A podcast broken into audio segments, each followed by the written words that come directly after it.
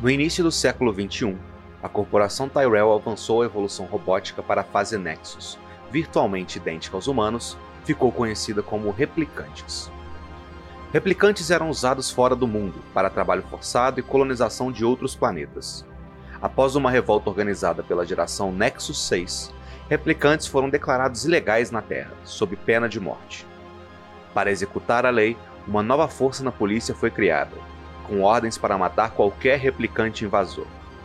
Esse ato não era chamado de execução, e sim de aposentadoria. Com a morte de Eldon Tyrell, a corporação caminhou à falência.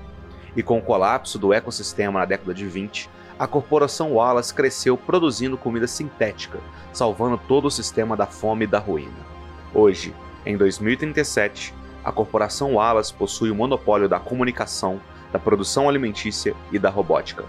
Mesmo com os avanços, replicantes fugitivos continuam sendo caçados e aposentados pelo mesmo braço da lei, a unidade especial chamada Blade Runner.